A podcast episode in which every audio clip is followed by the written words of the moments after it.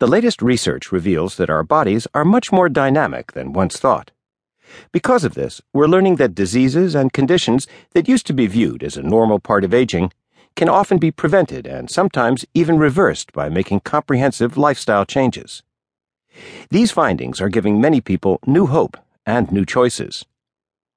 If you're from the baby boom generation, you're probably already inundated with books about how to care for your aging parents, how to marshal your financial resources for retirement, and what to do with all that spare time you'll supposedly have on your hands. Taking care of your aging parents can certainly be a challenge, but learning to cope with the changes going on in your own body and mind can be even more disconcerting. If you're one of the 78 million baby boomers in the U.S. anxiously awaiting the start of physical and mental changes, you may be wishing for a guidebook to see you through, and here it is. Many people are embarrassed to bring concerns about everyday health challenges to their doctors or even to ask for advice from family and friends. What will happen to your skin, your joints, your metabolism, your eyes, your memory? What about relationships and sex, not to mention your bowels?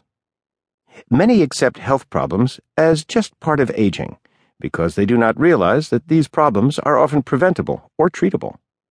They may live with pain, depression, failing eyesight, urinary incontinence, sexual dysfunction, and other difficulties that affect quality of life because they believe these problems are normal.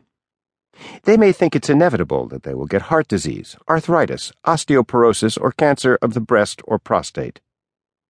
Is this normal?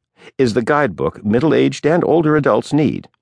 It explains what happens as you age, including how and why your body changes and what differences you can expect to your memory, emotions, physical functions, and relationships.